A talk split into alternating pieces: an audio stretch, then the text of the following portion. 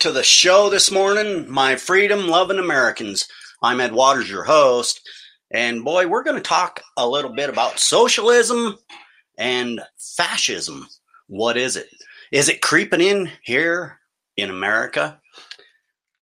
Well, I'll tell you, it sure does appear that way. And when we start letting fascist and socialist agendas rule and run America, we're going down the wrong path. Put the brakes on people and let's understand what fascism and socialism is. Everybody wants to knock the capitalist agenda, but I'll tell you, since capitalist was introduced with capitalism came a lot of freedom, a lot of health issues went away, a free market opened up, and people were able to excel, to achieve at their own rate, at their own value. It's up to each individual to excel to their abilities. And how do we change our abilities? We educate ourselves. We put aside all of our pettiness, all of our sorrows, and all of the oh poor me's. I know this to be fact. I'm here on this microphone because I got disabled. I cannot do the physical things that I used to be able to do. How I long to do something for America, for myself, for my family, for my friends, and just for my own mental health. So, what happened? I had to learn to do something else. You know, I couldn't really talk, I couldn't really read. You know, I, I knew how to read and write, sure, but to climb on a microphone and just start a monologue or a dialogue with somebody, that never entered my mind. And I'll tell you, I still try every single day to get up and achieve something for myself. It's not up to somebody else to do that for you. If you want to excel, and you want to achieve, you've got to get up and do. And that's the fundamental value of American principles. You have the ability to achieve and excel to your status. The only thing that's limiting you is your own self. And that's the truth. You've got to accept truth and fact to carry on in life anyway. So, this first clip that we're going to listen to is what is fascism?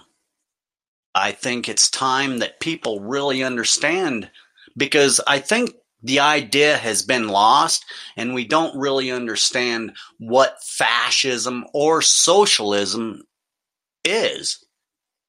These are principles that were formed quite a while ago by people that did not accept the capitalist view. And capitalism, no matter what anybody says, it has helped the world achieve a different status.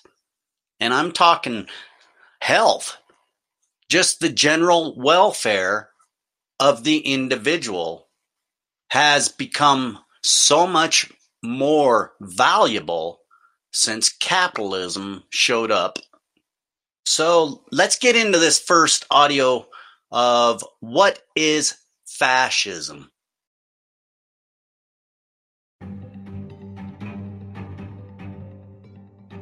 As far as political ideologies go, none is more universally reviled than fascism.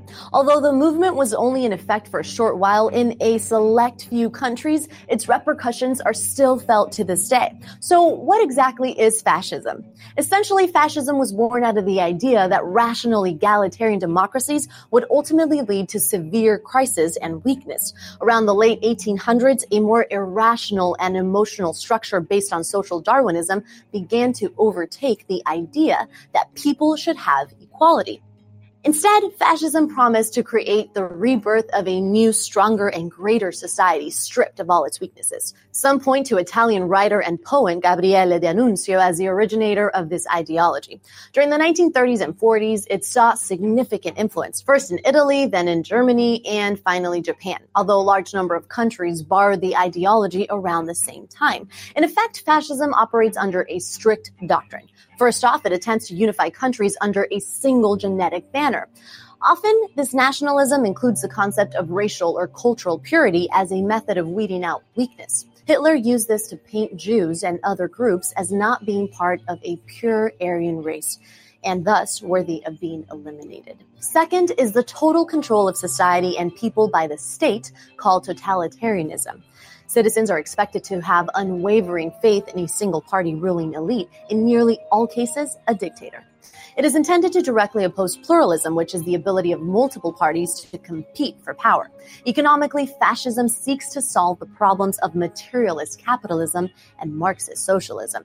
In practice, countries did this by promoting private enterprise and handsomely rewarding successful businessmen while abolishing unions. However, the state would only allow businesses which served and promoted the national interest. They also sought to ban foreign trade to avoid becoming dependent on any other country.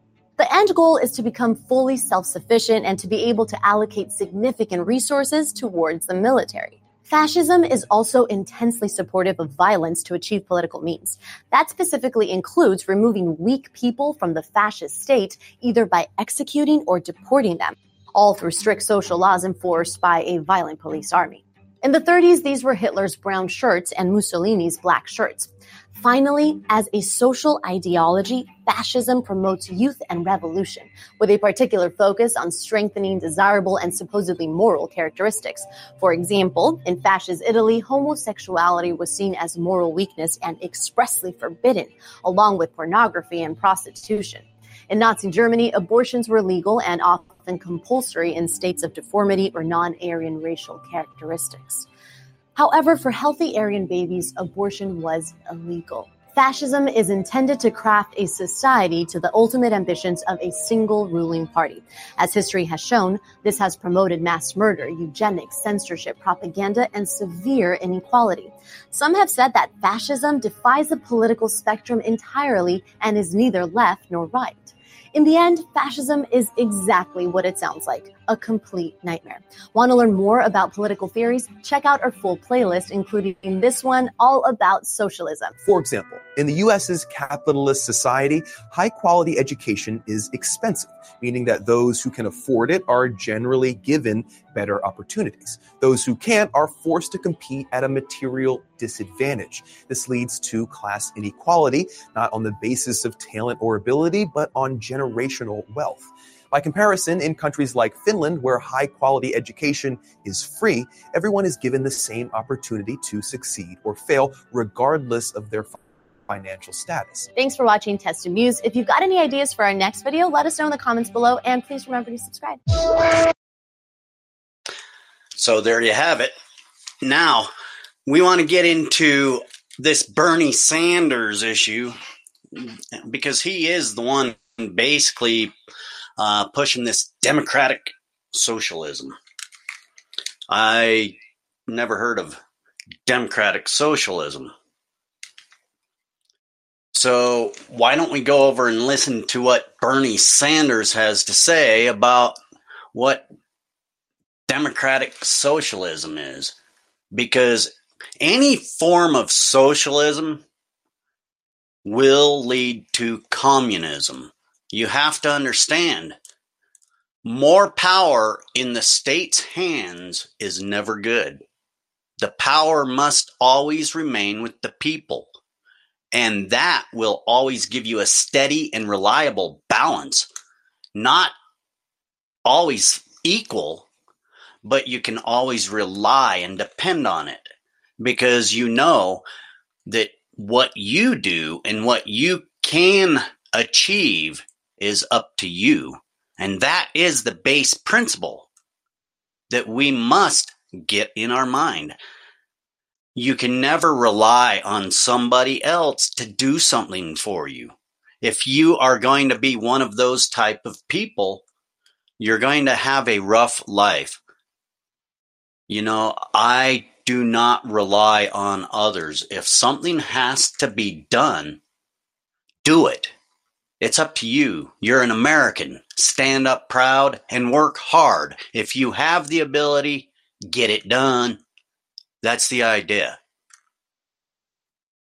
So this idea of democratic socialism, it's nonsense. Any form of socialism will always end up being communism. And when you have communism, you are putting the power in a very select few or an individual.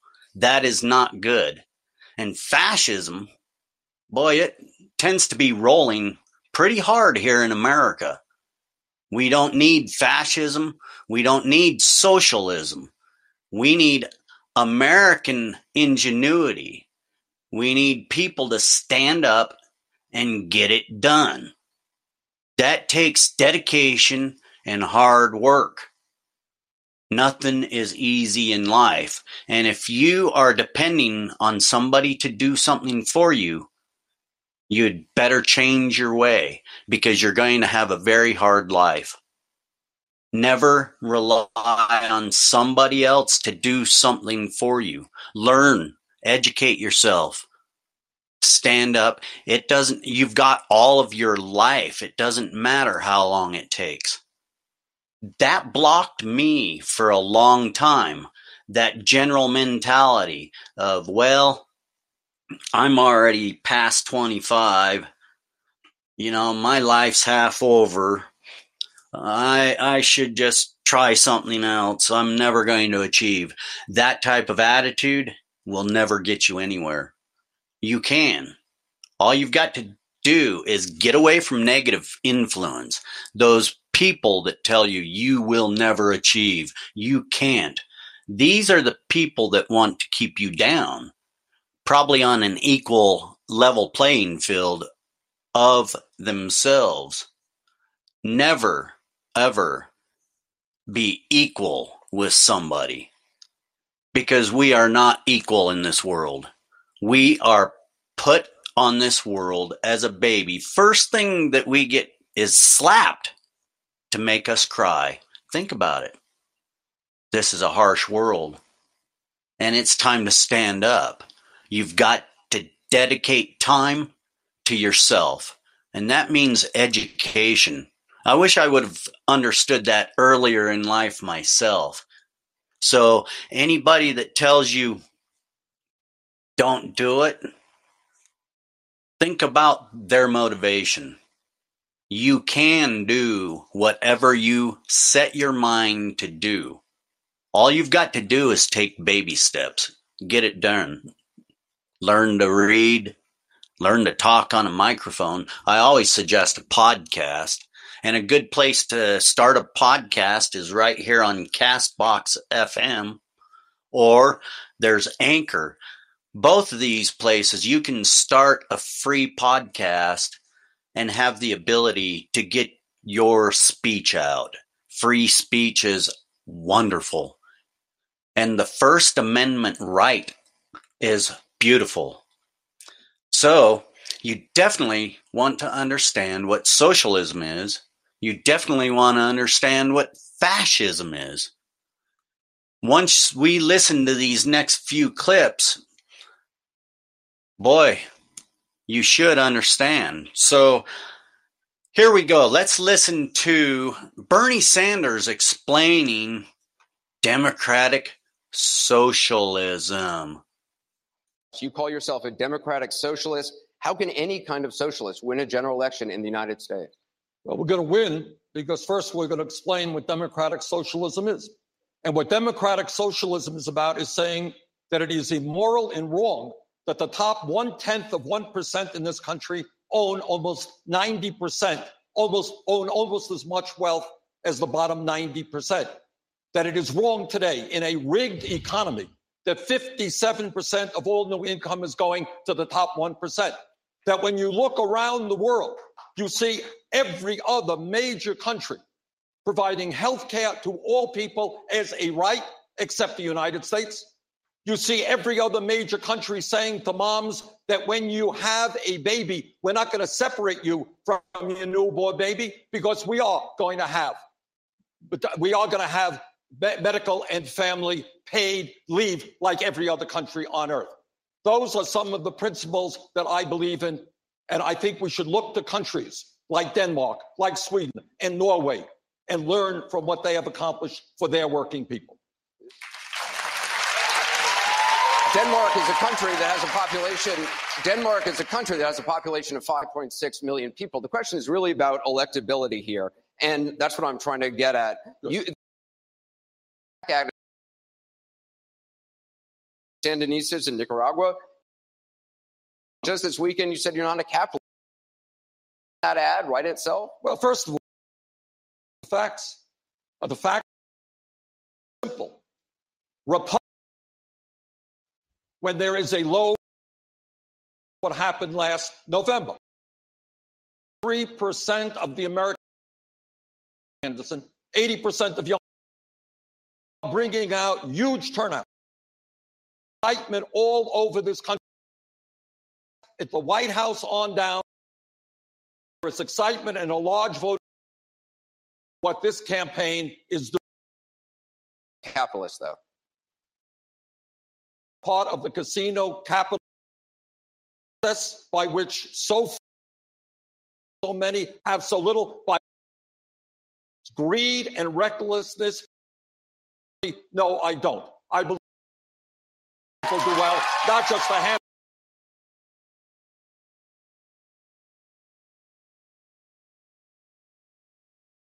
Have it, Bernie. Yeah what socialism is. Not good.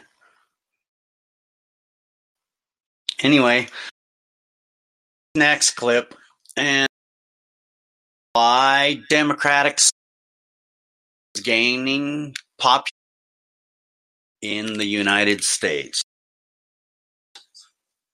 Red massive witch hunts to weed out scary word in the United States. Scare when Congress carried out suspected American communist World War. Our job is, is to distance from every place for work. Until recently, relegated to the sidelines of America, it's taken on more of a positive con. Bernie Sanders from Vermont.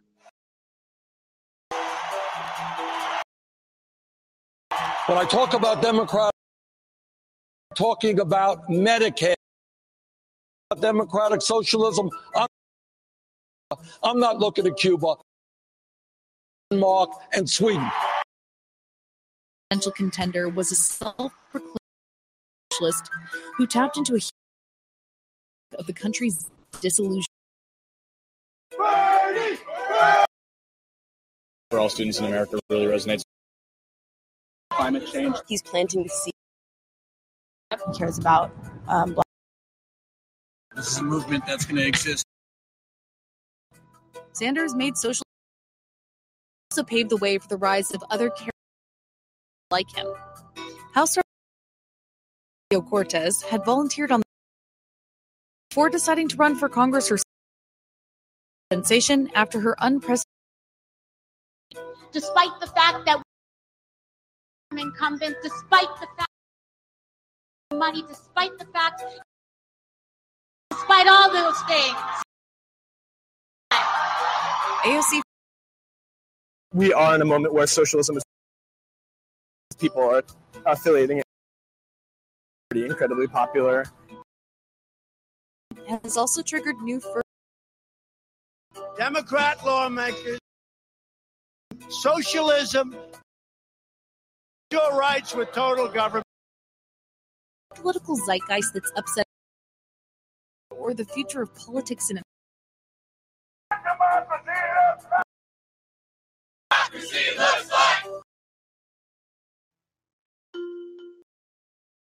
democratic socialism in America. Capitalism exists along a sort of at one end the government has total and the other is somewhere in between the two. Nationalize most all major in- property and resources. Instead, the government individuals in a way it deems fair and democratic socialism lies somewhere between depending on whom you talk to. For is pro market, others want to but they do agree on more government like universal health care and through expanded taxes on corporations, much like the kind of system that you see in. Sounds like so- socialism. Ah, what's the difference? Huge difference. Debate over socialism in the U.S. to know a little history too. Even before German radicals Karl the Communist Manifesto in 18 ideals of socialism had already taken after Thomas Paine's famous war with the British, he using wealthy landowners to help pay all citizens. Sound socialism, but it checked a lot of the boxes. 19th century, the socialist principles and later flourished when wealth was suddenly highly few in this gilded age became a common enemy for population. In 1901, a few pro socialist groups banded together to form the Socialist Party of America. Within a decade, socialist candidates began winning multiple local, state, and national level elections. By 1912, the party even ran a competitive candidate for president. But then came the First World War, the overthrow of imperialist Russia, and the rise of an oppressive communist Soviet Union. The U.S. government cracked down on perceived disloyalty at home in what became known as the First Red Scare. There had been nationwide raids, and the public seemed glad to have any type of radical brought to trial. American socialism continued to decline in the 1920s. And in the aftermath of the Great Depression, President FDR's New Deal of the 1930s, which promoted huge public works projects and programs like Social Security, only further served to steal the party's thunder. A rolling ball of economic recovery gathers thousands of men and women every week. With the end of World War II and the fall of Nazi Germany leaving a huge power vacuum in Western Europe, the democratic US and its Western allies began a global, multi decade battle against the communist USSR and its satellite states. Being a socialist was suddenly as good as being a communist, which was synonymous with being an enemy of the state. Republican Senator Joe McCarthy led the infamous Second Red Scare of the 1950s. The man assigned this communist pledge a pledge to support the Communist Party. It was a brutal and public witch hunt designed to identify anyone from communist sympathizers to secret Soviet agents. No one was free from scrutiny, not school teachers, artists, or journalists. Have you no sense of decency, sir? Let us not assassinate this lad further, Senator. Let's, let's, You've done enough. Then the pendulum swung the other way. The 1960s saw the start of a multi decade surge in left wing politics. From the counterculture to civil rights and the anti war movement, liberal politics became mainstream. But even with this resurgence of liberal ideas, socialism had faded to the background. Fast forward to 1989. Uh, and we have a remarkable development here tonight at the Brandenburg Gate. On the other side, East Germans have now come to the wall, and many of them have been seen crawling up on the wall, being helped across by West Germans from this side.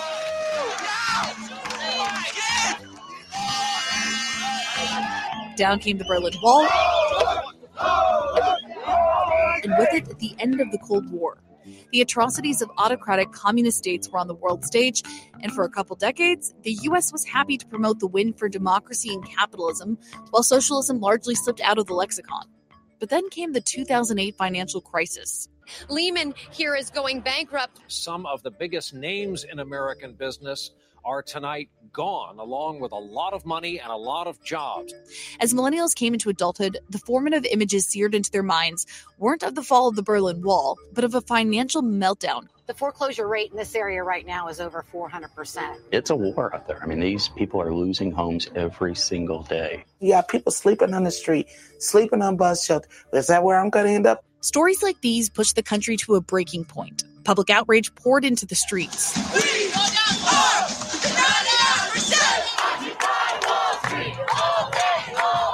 Occupy movements across the country demonized capitalism, blaming it for the country's widespread economic inequality. Burdened by student debt and a tough job market, for many millennials, it seemed the free market wasn't working. Many wanted radical reform, but it wasn't until Bernie Sanders ran for president that they found a bigger name for their cause. America's socialist movement was reborn. Sanders had effectively tapped into a fresh crop of socialists, even though his platform wasn't offering anything particularly different to what he had already been talking about for decades. In our society, theoretically a democratic society, you have a handful of people who control our economy. You have uh, maybe 2% of the population that owns one third of the entire wealth of America, 80% of the stocks, 90% of the bonds. And these people have incredible power.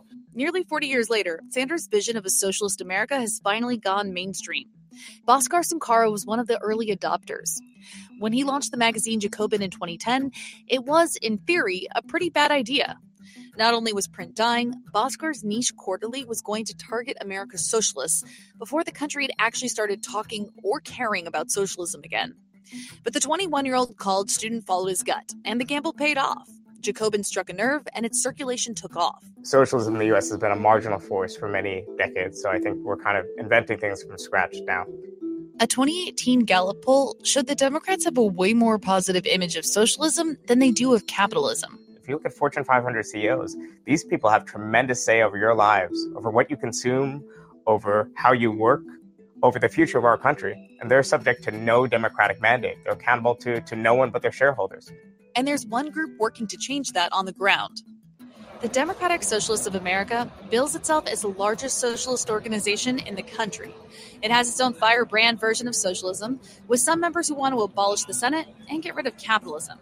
It's been around since 1982, but it went from the fringe to the mainstream in 2015.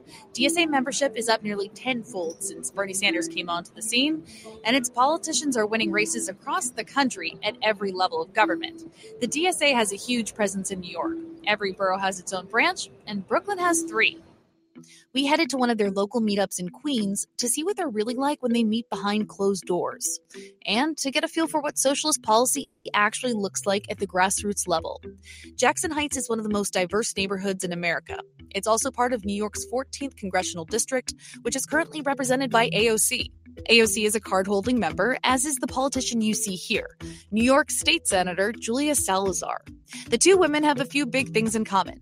Salazar is 28 years old, a graduate of a top university, and a fresh face in American politics. As Democratic Socialists, we are acutely aware of the racial bias that is endemic in our criminal legal system.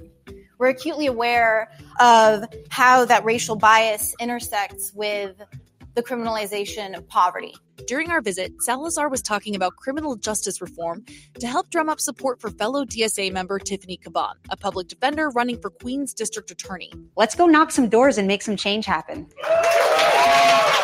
We had the chance to canvass with some of Caban's supporters, like Ryan Bruckenthal, a New York teacher and veteran activist. Our ideal version of America is one where every human being is given the things that they need to survive and thrive. Um, a place where people don't have to go bankrupt from having hospital bills, making sure that good paying union jobs are provided for those who are looking for them, making sure that we have a new economy that is sustainable and can continue life on Earth as we know it. The DA race is one of many political battles being waged by Democratic Socialists intent on carving out a place for the DSA in mainstream American politics. Hi, everyone. Welcome. This is the Lower Manhattan uh, branch of the DSA. At another meetup of the DSA, this time across town in Manhattan's East Village, another chapter was planning its own offensive. This one centered on ensuring housing as a basic human right through an ambitious universal rent control campaign.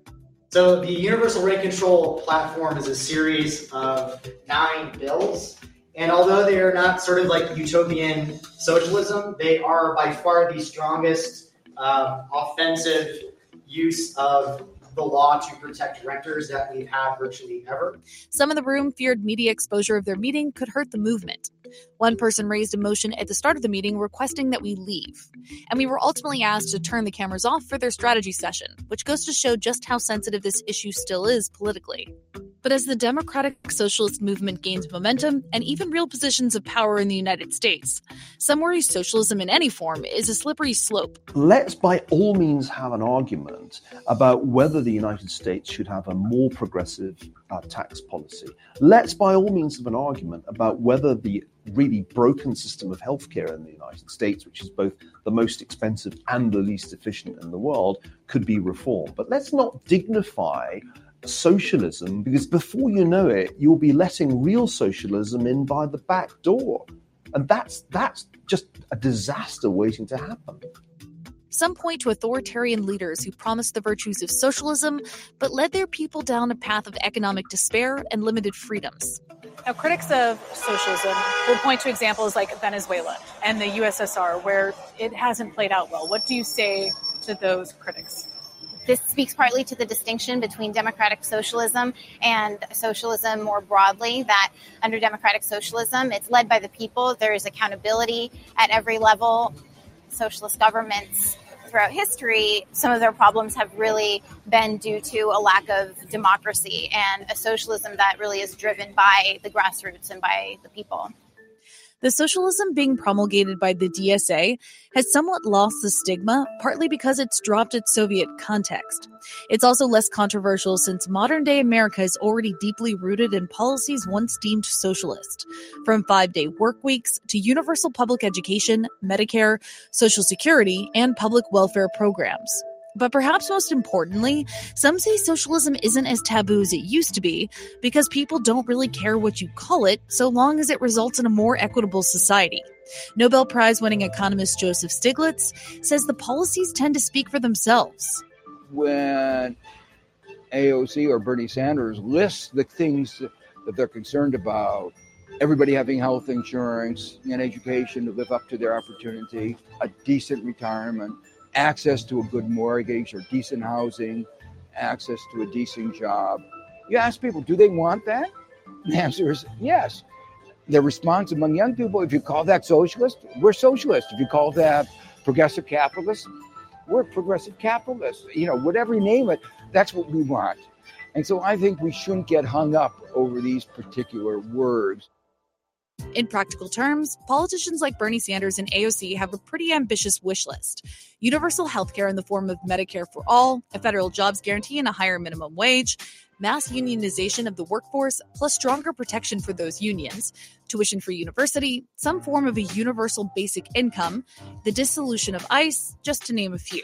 Other more controversial and contested measures, like abolishing the prison system, have also made it onto the legislative agendas of some Democratic socialists.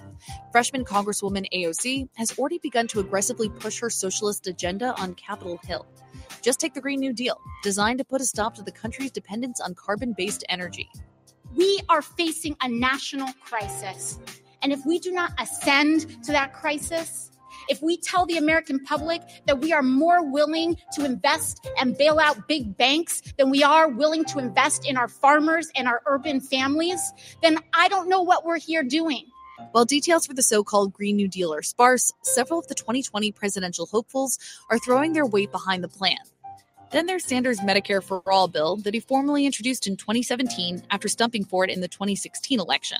I am just very excited about the kind of support our Medicare for All legislation is receiving all across this country and right here in the United States Senate. Bernie's single payer national health insurance plan has garnered support from many Democrats vying for the party's bid in 2020. AOC and Sanders also back housing as a fundamental right, which is still a pretty radical concept in the US. Policy ideas like these may be popular, but there's always that one big question how do you pay for it? 10 year estimates from nonpartisan and left leaning groups show that these proposals could add up to a price tag of more than $42 trillion. And this number does not factor in the expected $11.4 trillion deficit over the next 10 years that's already anticipated under current law. It also doesn't include the Green New Deal, which Republican critics say could cost tens of trillions of dollars. The plans proposed by Senator Sanders and AOC are not remotely affordable in the United States. Any one of them might look affordable in the abstract, but when you put them together, they add up. You're well over $42 trillion over 10 years. Uh, that would basically double the size of the federal government. If you're going to get socialism in America, you need substantially higher taxes, and not just on the rich, but on everybody else. Uh, if you go to Sweden or Norway or Finland, you'll realize that it's not just the rich paying 50, 60% taxes, it's the middle class. AOC has put So we're going to take a break right there just for a moment because we want to give Castbox.fm a shout out. Castbox is where we do our live broadcast each morning. It is a wonderful platform. It gives you the ability to bring your followers into a chat room area. It allows you to live cast your show out and it allows those participants to call in. And it is a wonderful platform. It's real stable, has good audio quality. And you can start your own podcast for free right here on castbox.fm. Get over here, become a Castbox kid. It's a wonderful place. I have not seen the friendship and the camaraderie like I have right here on Castbox. I've been all over the internet, and these people actually get involved. They come in, they chat, they like, they share, and that's important. Reciprocal sharing out of your content and creating a unity, a friendship, a brotherhood. It's important. And Castbox.fm is a wonderful place to do that. Their ambassadorship program is awesome. They have people that get right on issues and help you figure out the platform and the issues that you are having. You don't have to live cast. You can produce your own podcast. It allows you to take your RSS feed and share it wherever you like. Castbox.fm. It's a wonderful place. Come on over, get involved. Start getting your First Amendment free speech right. On the ball, people. Get involved. It's election year. We've got some work to do. Let's get back into our little audio forward one plan to cover part of that $42 trillion bill. She wants to raise the federal tax rate on incomes over $10 million to 70%. To put that into perspective, Sanders' 2016 presidential platform capped the top tax rate at 54.2%. Assuming no tax planning, AOC's proposal would bring in $700 billion over 10 years. Medicare for All is estimated to be the single biggest expense on the agenda, but it's also one of the policies that Democratic Socialists say will actually make money in the end.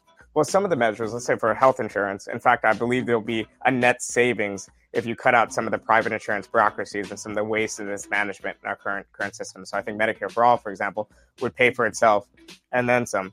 But critics argue the math doesn't work out for a couple different reasons. That's not true at all. First, what Senator Sanders is proposing is extraordinarily larger than anything the private sector does, and it's actually more generous than what other countries do you could basically get any medical procedure you want anytime with no deductibles, no copays, full long term care for seniors. Nobody does that. Because nobody's figured out how to really create a tax that converts every dollar of private healthcare spending that doesn't bankrupt families and small businesses. One major structural shift being proposed totally erasing student debt. The College for All Act from Bernie Sanders would erase the student debt of 45 million Americans. He'd pay for that $1.6 trillion expense with a new tax on Wall Street transactions. But democratic socialism isn't just about advocating for these kinds of expansions of the social safety net. The movement is also pushing to give workers more power over corporations. Sanders wants to create more public ownership over corporate boards. Under the plan, corporations would have to do two big things.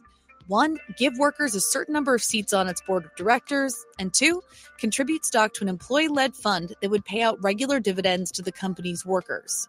Democratic Socialists also want to take on banks. In May 2019, Sanders and AOC called banks modern day loan sharks and proposed a dramatic cut to credit card interest rates.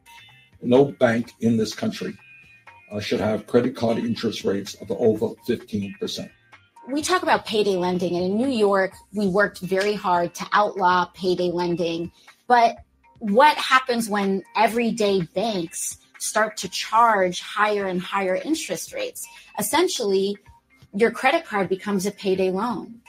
They're also pitching legislation to cap rates on consumer loans. The American Bankers Association argues this plan would ultimately hurt the consumer by restricting their access to credit. But on the whole, policy ideas like these are receiving a lot of positive feedback. Amazon HQ2, on the other hand, wasn't as clear cut a case. Breaking news Amazon canceling its controversial plans. Now it will not build a headquarters in New York. The world's biggest company just got sent packing thanks to an unfriendly welcome by New Yorkers. In February 2019, the company ditched its plan to build one of its two new headquarters in Queens. The governor and mayor had both backed the deal, as had a majority of New York City's registered voters, according to a Quinnipiac University poll. But there was one very notable figure who was against the plan.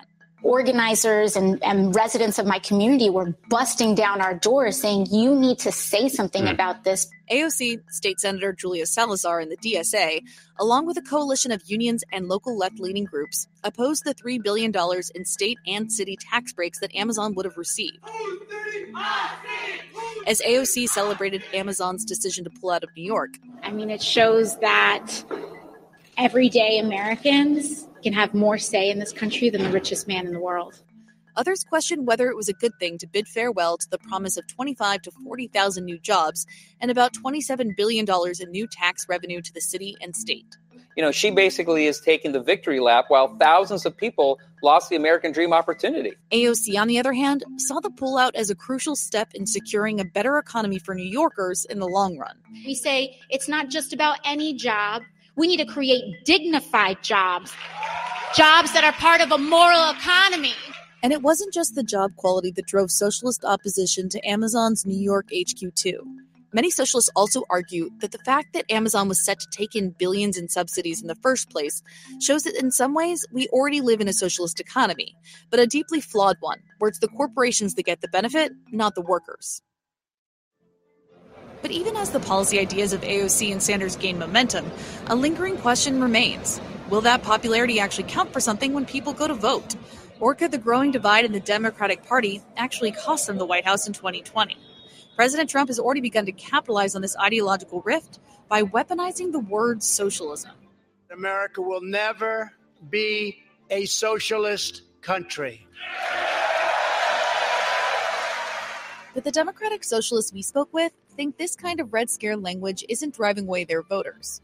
They feel their platform resonates not only with more progressive coastal cities, but also with the traditionally hard to crack Midwest. I think that the Democratic Socialist candidates actually would have wider appeal in the heartland than they do in wealthy cities on the East Coast. In fact, there's a segment of the Democratic base, uh, real estate developers, trial lawyers, and Silicon Valley tech types that would absolutely abhor a Democratic Socialist candidate like Bernie Sanders.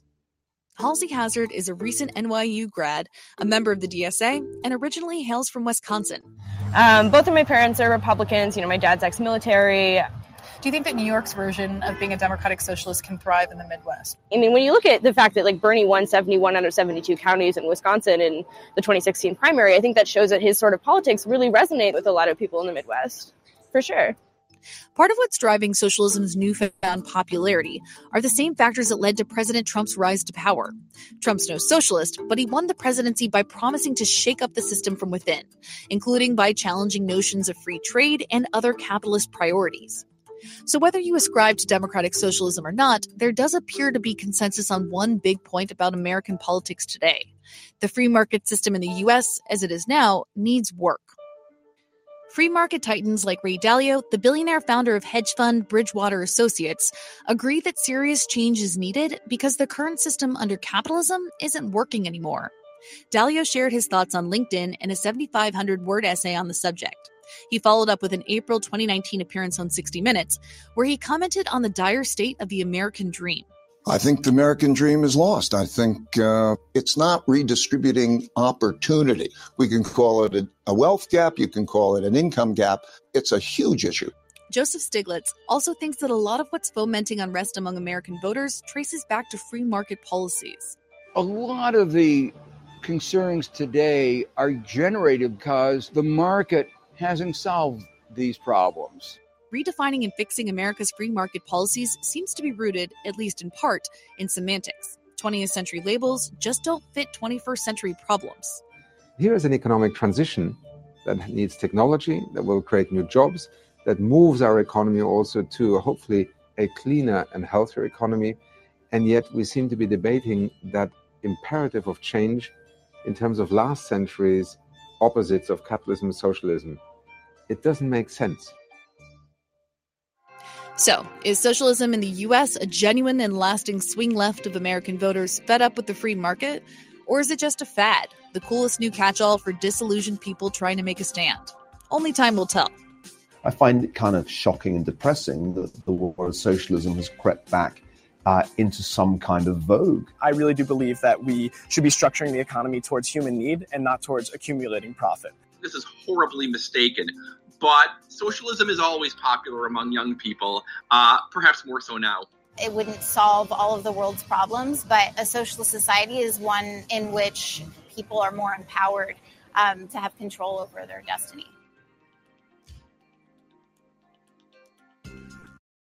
So there you have it. I want to thank CNBC for that audio clip. It's available over on YouTube. And I did put a link to that in our chat room. Let's be real here, people. We have problems in America. We have socialism creeping in.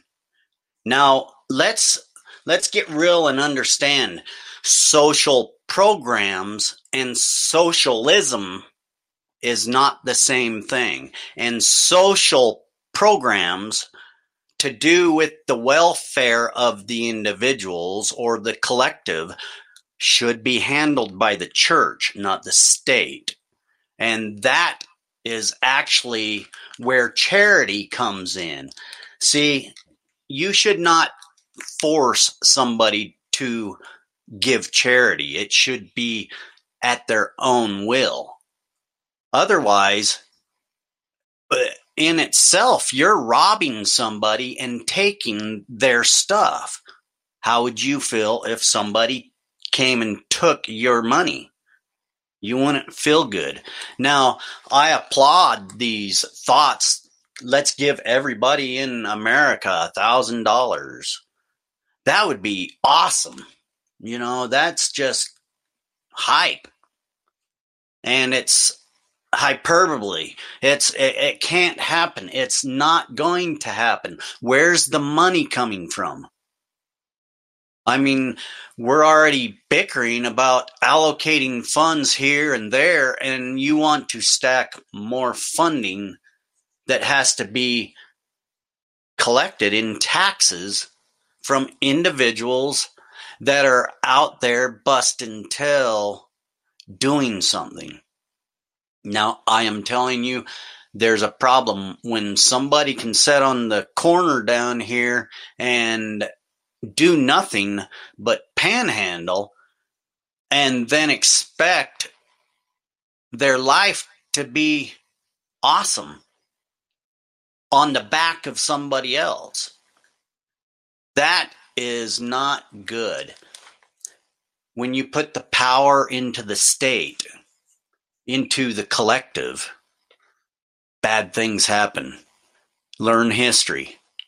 This is how we understand things by history. So you have to step up and educate yourself. It hurts. And accept the truth. Dig into both sides. Understand the argument totally. Don't just hop on the hype bandwagon. We have a big issue with that in America childish behavior. We're even trying to allow children to dictate our legislation now, and it's pretty sickening. Some of the individuals that we have representing us, I, I wouldn't trust a thing that they said, and that's sick. When we can't trust our own representation, there's issues. There's a lot of men and women that died for these principles that we hold dear here in America. It's time for real men and women to step up to the plate and start speaking out. Truth hurts. It's time to feel a little pain sometimes, you know. We have to take care of the problems and we have to get real. I understand life's hard. I've lived it. I know it. I've been there. But I don't expect somebody else to do it for me. If you expect that, it might never get done. And that's the point. So you've got to take the initiative in your own life to step up to the plate, work towards something. It may take 10, 15 years but do it. Educate yourself. Learn how to take care of business. That's how we get things done. It's always your right to choose. Choose to educate yourself. It matters because we all live here together and we are only as strong as our weakest link. So it's important to understand people the bickering is only going to cause weaker links within our society. We should cherish individuals. We should uphold individual rights, the sovereignty of the individual, the human right. The laws granted by nature. These are self evident. And if you do not adhere to the rights and responsibilities that nature dictates to you, you've got some problems and you've got to learn how to live with them. It's not up to anybody to take care of me. It's up to myself.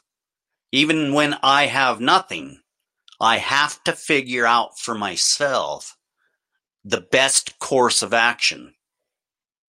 It's time for people to start understanding that, waking up, and get real. So, now I want to give a couple plugs here at the end of my live cast today. We have a few different things here. Number one, we want to uh, give a shout out to Andy Hoosier over at the Voice of Reason. Now, HoosierReason.com, you can go over and find Andy or just Google Andy Hoosier, the voice of reason, and you'll find him. Bright, intelligent young man. They're just starting out with their own media company and they are stepping up to the plate. They talk their mind. You don't have to agree with everything anybody says, but uh, I always applaud anybody that steps up to the plate and says it how it is. You don't have to agree, but you know, you've got to do something. And people that are trying to make a difference in the world, thank you. And Andy and his crew over there at the Voice of Reason, go check them out, people. You'll love it and they're on just about everything on the internet out there. Uh, Yeah, Google them up. Another one, Fireman Rich. He usually does old school audio. Awesome guy to listen to at Fireman Rich over on Twitter. Another crew we want to plug is the Emily Pearl Show. They do a lot of good things over there. Uh, you can find them on Facebook. And let's see. That's about it for today. We'll plug a few different people here and there on the show, but those people came to mind this morning and you should go check them out. Like always, I open up the mic at the end of the cast here for free speech. I love free speech. I don't have to agree with it, but by God, I love to hear it. And that's the point because if you're unable to learn from others, you're not going to be able to learn. And just because you disagree with others doesn't mean you cannot communicate effectively with them. That's the point. You can find us over at deadamerica.website. We have a few shows and they're all right there at deadamerica.website. We have a few things working here and we are expecting to expand a little bit out. So it doesn't matter to me. I've got until the rest of my life, see, and I have a voice and I use it to the best of my ability. And I would like to push that out on the airwaves. You have a voice. Use it wisely educate yourself, and learn to use your voice for the good of all. All right, I'm Ed Waters. Thank you for joining me today, and thank you for listening on the replay. Join us right here on Castbox.fm each weekday morning, 8 a.m. Pacific Standard Time. I'm Ed Waters. You enjoy the day. Out.